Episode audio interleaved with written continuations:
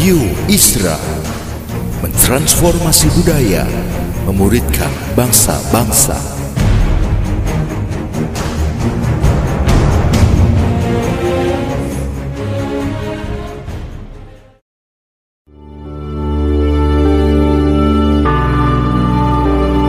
Apostolic Prophetic Messages mengungkapkan pesan dan arahan dari hati Tuhan bagi gerejanya demi menuntaskan mandat kerajaan Allah di Indonesia dan bangsa-bangsa.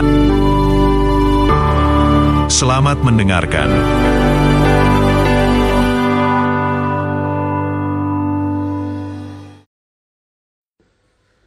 Shalom saudara-saudara, apa kabar? Puji Tuhan.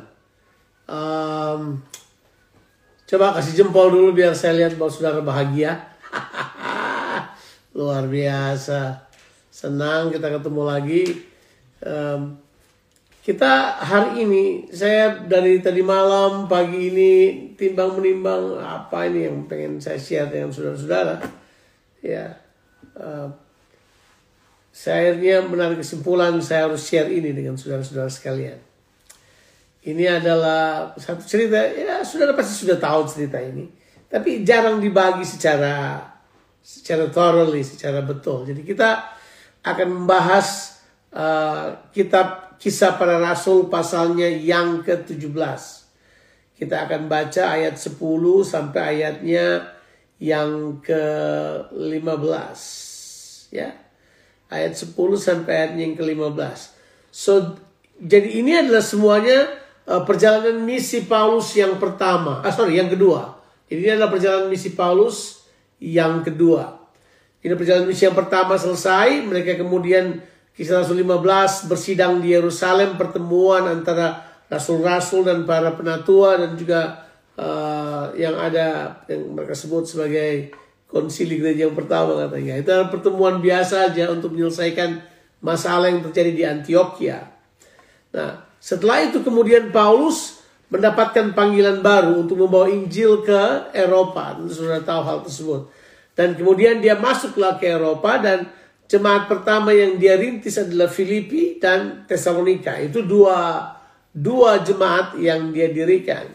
Nah, jadi kemarin kenapa saya tertarik membahas Beria ini karena saya dengan Ina sekarang ini lagi ada di kitab satu Tesalonika kan. Jadi kita banyak bahas hal tersebut. Eh, terus uh, bumping into the first ayat-ayat ini. Saya pikir wah bagus nih kita kita coba apa ulas sedikit mengenai hal ini untuk jemaat kita supaya kita kemudian bertumbuh. Jadi kalau saudara senang dengan judul khotbah, judul khotbahnya adalah The Noble Bereans.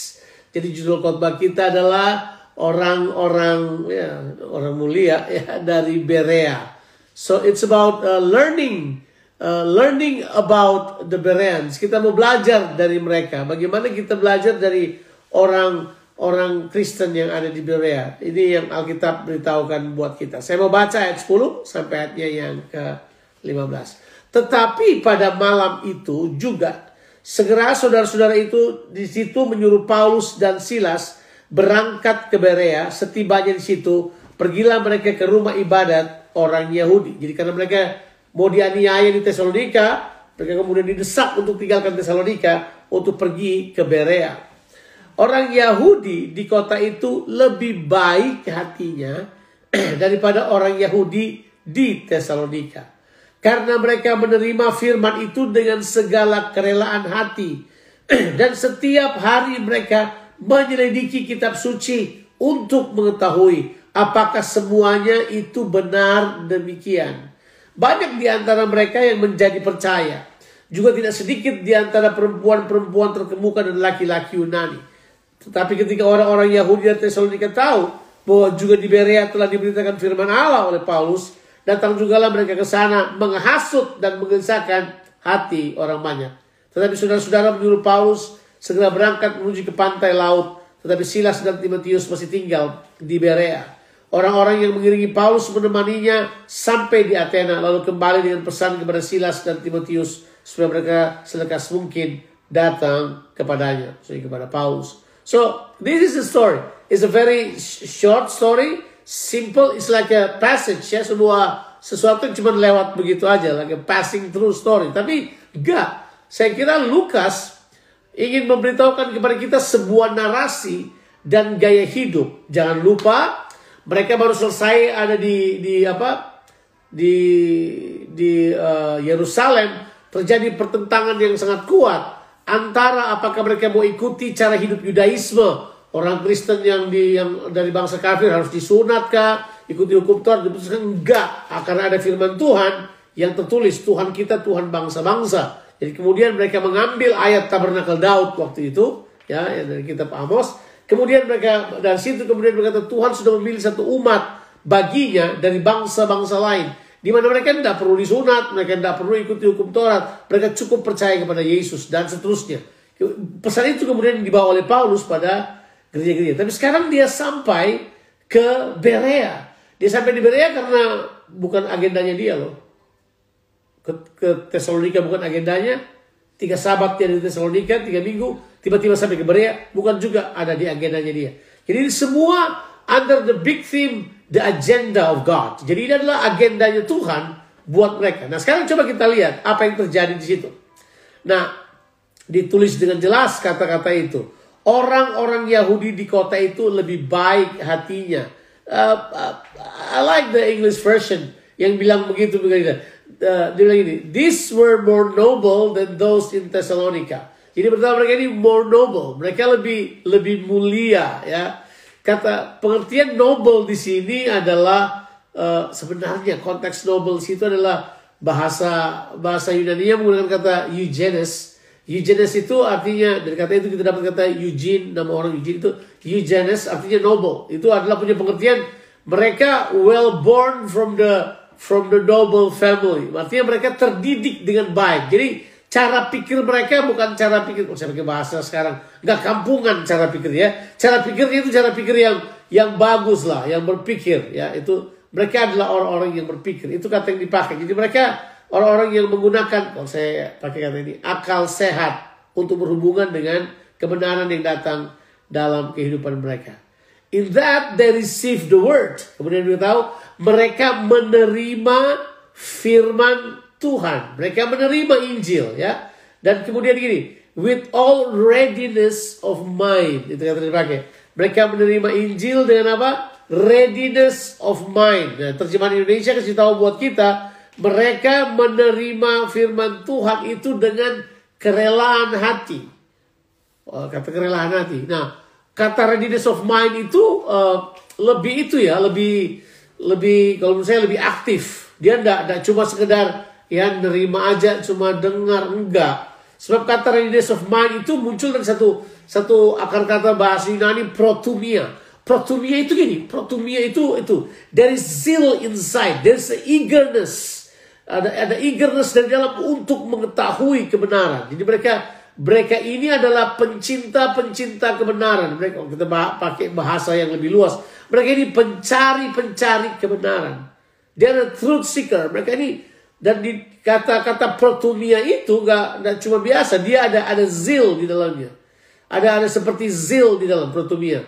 Uh, bahkan kata protumia ini sebenarnya punya arti itu tuh uh, uh, predisposition. Predisposition itu apa ya? Uh, berpikir ke depan. This guys adalah uh, forward mindedness.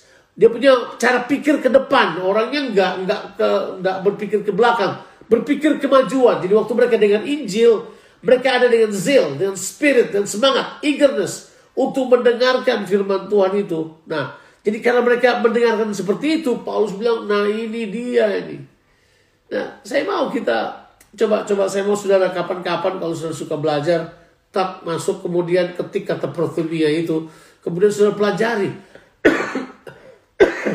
apa yang saudara inginkan dalam mempelajari firman Tuhan. Sebab belajar firman Tuhan itu adalah hal yang menyenangkan.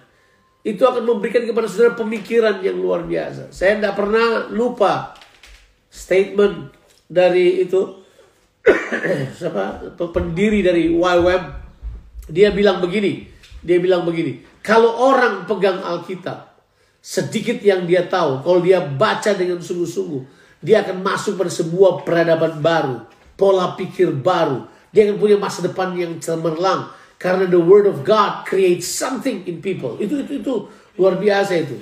ada ada sebuah pola pikir yang kita perlu bangun dalam menerima firman Tuhan. Ada nggak zeal, eagerness, inclination to do so. Kita memperhatikan dengan sungguh-sungguh ada sebuah tendensi kita bahasa itu kita niat melakukannya. Ada banyak orang dengan firman Tuhan gak niat, gak niat. Coba aja. Kalau udah lihat orang datang dengan firman Tuhan yang gak niat, udah lock aja, udah penting buat mereka. Tapi, nah ini nih, orang-orang di Berea ini adalah orang-orang yang karena mereka punya readiness of mind. Terjemahan Indonesia bilang kerelaan hati ya mereka punya itu, prothumia itu. Mereka punya. Nah saya mau kita uh, embrace hal tersebut. Kita ambil hal tersebut. Ya.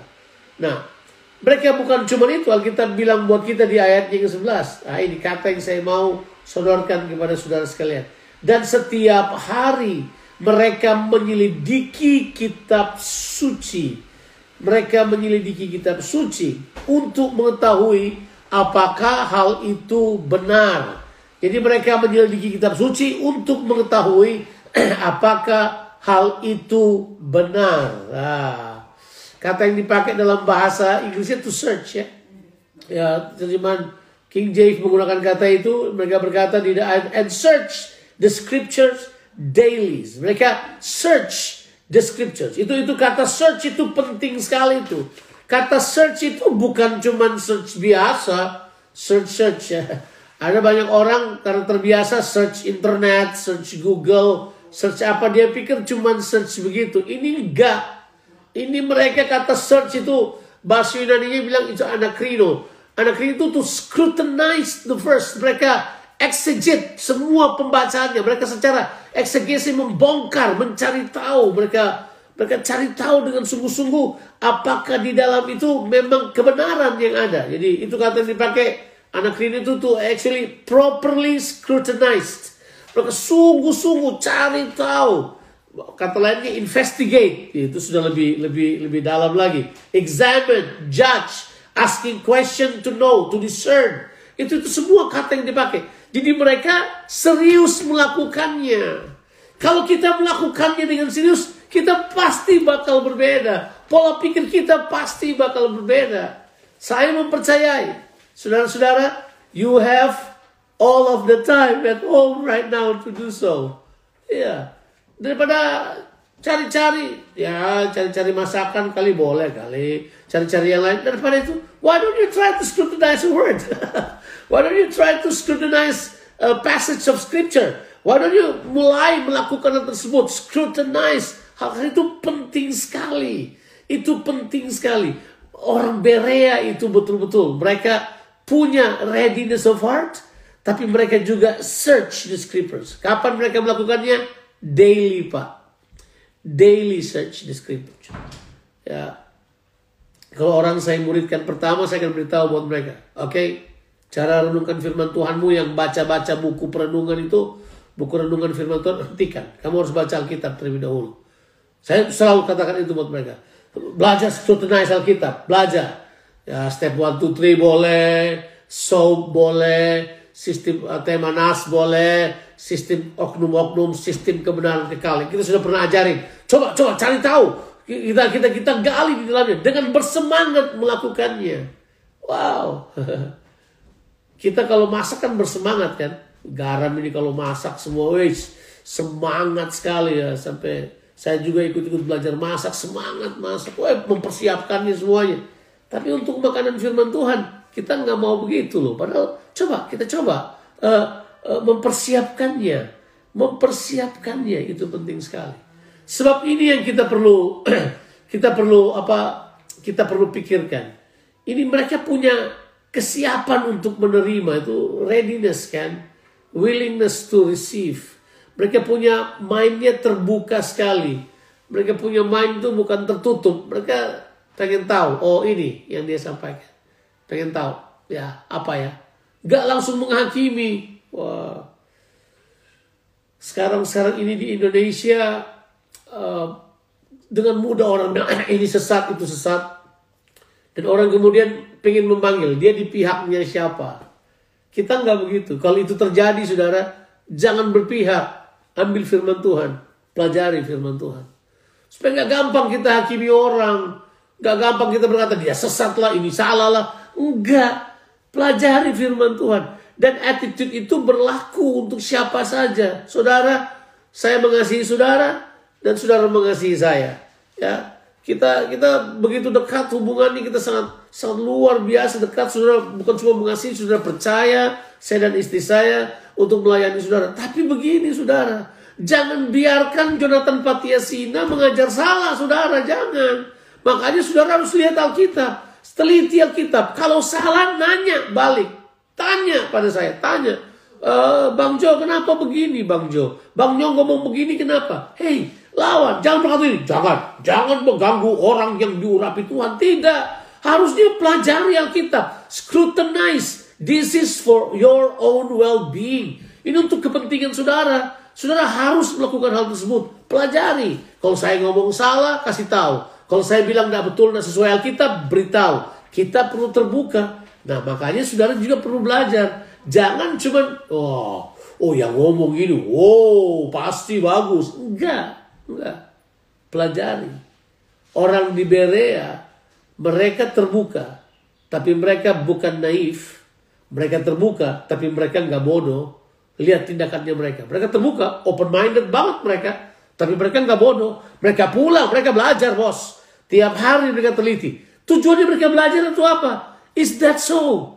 Apakah memang begitu? Apa memang itu kebenaran? Ah, waktu mereka sudah dapat, keyakinannya beda. Jadi di sini sebenarnya uh, apa yang diajarkan kepada kita daripada uh, ini noble variants ini uh, bagaimana kita belajar dari mereka adalah ini kita belajar apa yang namanya uh, Bible self discovery. Kita kemudian masuk kepada self discovery, sebuah pengalaman di mana kita menemukan firman Tuhan. Jadi kemudian kita tahu waktu orang ngomong itu, oh ayat ini, oh ya saya pernah baca, saya pernah teliti, saya pernah tahu, oh ini ya intinya ini. Kita kemudian bertumbuh di situ. Bang Jo kerjaan kita aja nggak beres-beres. Ya udah. Kalau sudah sudah mulai ngomong kayak gitu, saya tidak suka memperbandingkan. Tapi firman Tuhan akan membuat saudara lebih daripada cuma sekedar berpikir gitu. Itu kan stretch your ability, memperluas kemampuan saudara, mempertajam pemikiran saudara untuk ke depan. Itu the forwardness of thinking. Kita kemudian mulai ke depan. itu itu itu yang harus kita pikirkan, ya mereka mereka belajar supaya kita kemudian terlibat di dalamnya dan mengetahui. Itu itu kata penting. Nah, coba coba coba kita lihat lagi ayat yang dipakai di situ. Diberitahukan buat kita bahwa orang-orang ini kemudian coba kita lihat ayatnya yang ke-12.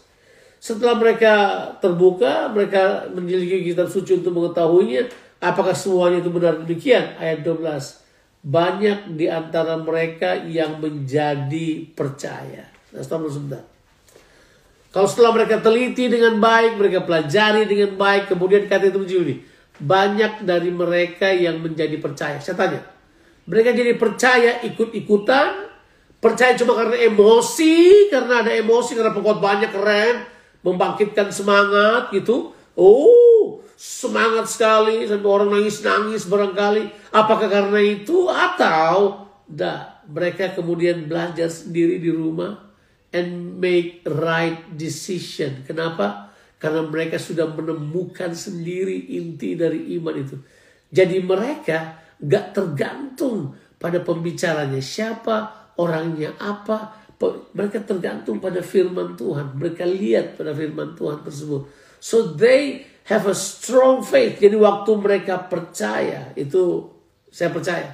Kepercayaan mereka not based on the emotional thing, not based on anything else, but based on self-discovery. Mereka menemukan sendiri. Mereka bertemu Tuhan dalam firman Tuhan yang mereka baca. Mereka diperkuat di dalamnya. Mereka kemudian membangun sesuatu. Nah ini yang perlu kita kembangkan. Day by day kita kembangkan hal ini ya ya. Mana saya beritahu sikap-sikap yang oke okay, tapi harus kita pertimbangkan. Kita suka baca misalnya baca tulisannya orang ya. Terus kita suka tulisannya kita iya iyain tulisannya terus kita gagal menemukan apa yang ada di Alkitab. Oh it's okay it's okay sebagai bahan pertimbangan. Tapi coba latih untuk menemukan the nuggets of the words. Kita kemudian menemukan intisari dari Alkitab untuk diri kita. Kita makan hal tersebut. Kita kemudian terlatih untuk memiliki pandangan-pandangan ilahi dalam kehidupan kita. Saudara perlu konfirmasi-konfirmasi. Baca Alkitab. Kalau saya sampaikan di Alkitab ya, lihat di Alkitab. Kalau saudara sampaikan sesuatu tidak seperti yang kita katakan, lihat saja. Karena bisa saja saya berkhotbah keluar dari tradisi kebiasaan apa yang saya lewati. Bisa saja. Dan saudara perlu membuat perbedaan-perbedaan. Saudara membuat pertimbangan. Saudara perlu melakukan yang namanya anak trino. Properly scrutinize. Itu penting sekali. Mereka menjadi percaya. Juga tidak sedikit di antara perempuan-perempuan terkemuka. Saya yakin sekali dipilih kata tersebut tidak mau bilang, hey, ada orang top lo yang bertobat. It's not about that. Tapi it's about apa saudara? Orang-orang ini punya pemikiran-pemikiran. Mereka kemudian tahu bahwa ini adalah kebenaran yang bukan sembarangan. Mereka punya pendidikan, mereka punya pemahaman, jadi kemudian mereka memutuskan berdasarkan kebenaran yang mereka terima. Uh, mungkin mungkin sudah berkata begini, aduh Bang Jo kita punya ketenangan diganggu lagi. Enggak, saya nggak bilang demikian. Sekali lagi, saya coba beritahu pada saudara, ambil waktu untuk lakukan hal tersebut. Sebab kalau kita mau dewasa, kita perlu melakukannya. Kalau kita mau bertumbuh di dalam Tuhan, kita perlu melakukannya. Setiap kali saya saya coba buka-buka Alkitab, bahas-bahas Alkitab. Seluruh boleh pakai cara apa, cara naratif kah, membangunnya cara apa aja. Tapi seluruhnya harus digali berdasarkan apa yang Alkitab katakan. Saya tidak menyarankan bahwa saudara, oh berarti harus harus baca buku teologi ini buku baca boleh silahkan harus bacain silahkan tapi yang paling penting Lihat aja apa kata Alkitab. Oh ini kata Alkitab buat kita. Kalau saya belum mengerti, saya simpan. Saya coba selidiki. Saya cari. Baca bahasa aslinya apa. Lihat terjemahan-terjemahan yang pas. Yang paling penting. Mereka ini, ini verifying. Mereka confirm. Apakah itu sesuai. Mereka search the scriptures daily.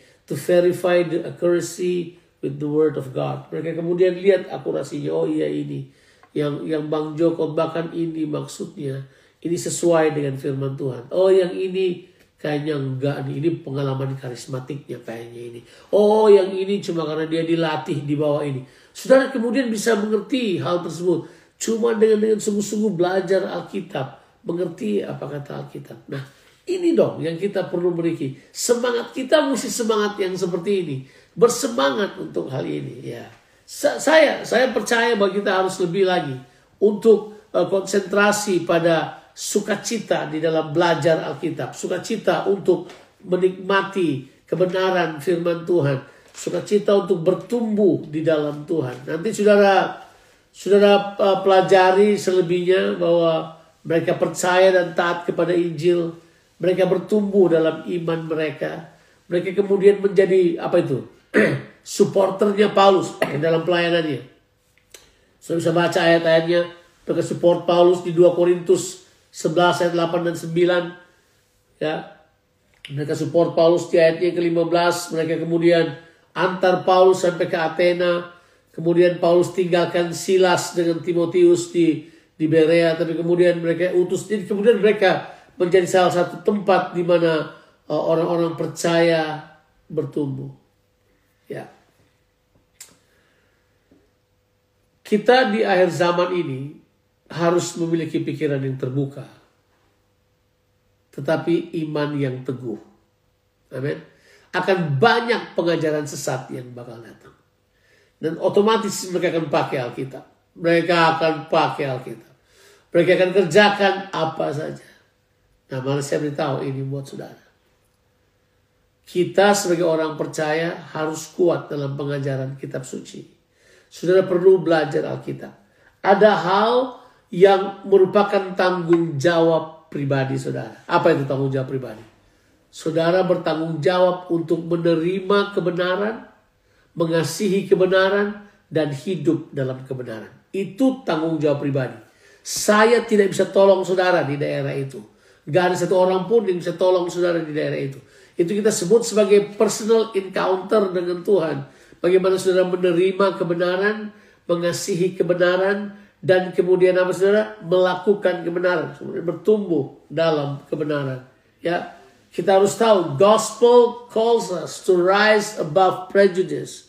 Kita nggak bisa cuma karena prejudis-prejudis uh, oh saya GKI lah, saya inilah, you know us. Kita berupaya untuk presenting pada saudara apa yang Alkitab katakan buat kita, kita tidak berusaha ini aliran inilah, aliran ini suka yang ini, suka yang itu. Tapi kita perlu sekali tetap di dalam hati kita sukacita untuk melihat Alkitab sambil belajar Alkitab. Tidak tidak, prejudis. Cuma kan orang begini kita langsung tolak enggak enggak. Pelajari dulu, pelan-pelan dulu, bilang dulu. Kita harus punya itu ya. Kita harus dengan humble, open, ya, ready minds to examine the word of God. Kita perlu sekali untuk terus menerus apa mengembangkan hal itu. Nah, saudara, saya suka ayatnya yang yang ke 13 dan ayatnya yang ke-14. Kenapa? Penghasutan selalu ada. Ada. Orang hasut ini, hasut itu, bilang ini, bilang itu, pasti ada. Pasti. Dan itu menggelisahkan orang banyak. Tapi jelas, orang di Berea, mereka nggak goyah lagi pada pengajaran yang mereka terima. Kenapa? Karena mereka mengalami pengalaman self-discovery. Mereka menikmati apa yang Tuhan kerjakan dalam kehidupan mereka. Saya kira saya tidak akan panjangkan apa yang ingin saya share pada saudara. Tapi yuk, rajinlah belajar firman Tuhan. Rajinlah kembali untuk apa itu? uh, protumia yang saya bilang itu rajin untuk tes ulang, uh, rajin untuk itu properly scrutinize ayat Alkitab yang sudah baca, rajin kemudian hidup di dalamnya. Saya mempercayai kita akan mengalami perubahan-perubahan dalam pola berpikir kita. Sebab dengan jalan demikian, kita akan bertumbuh menjadi dewasa di dalam Tuhan. Tuhan memberkati saudara-saudara sekalian. Berharap ini bisa menolong kita di dalam Tuhan. Haleluya. Amin.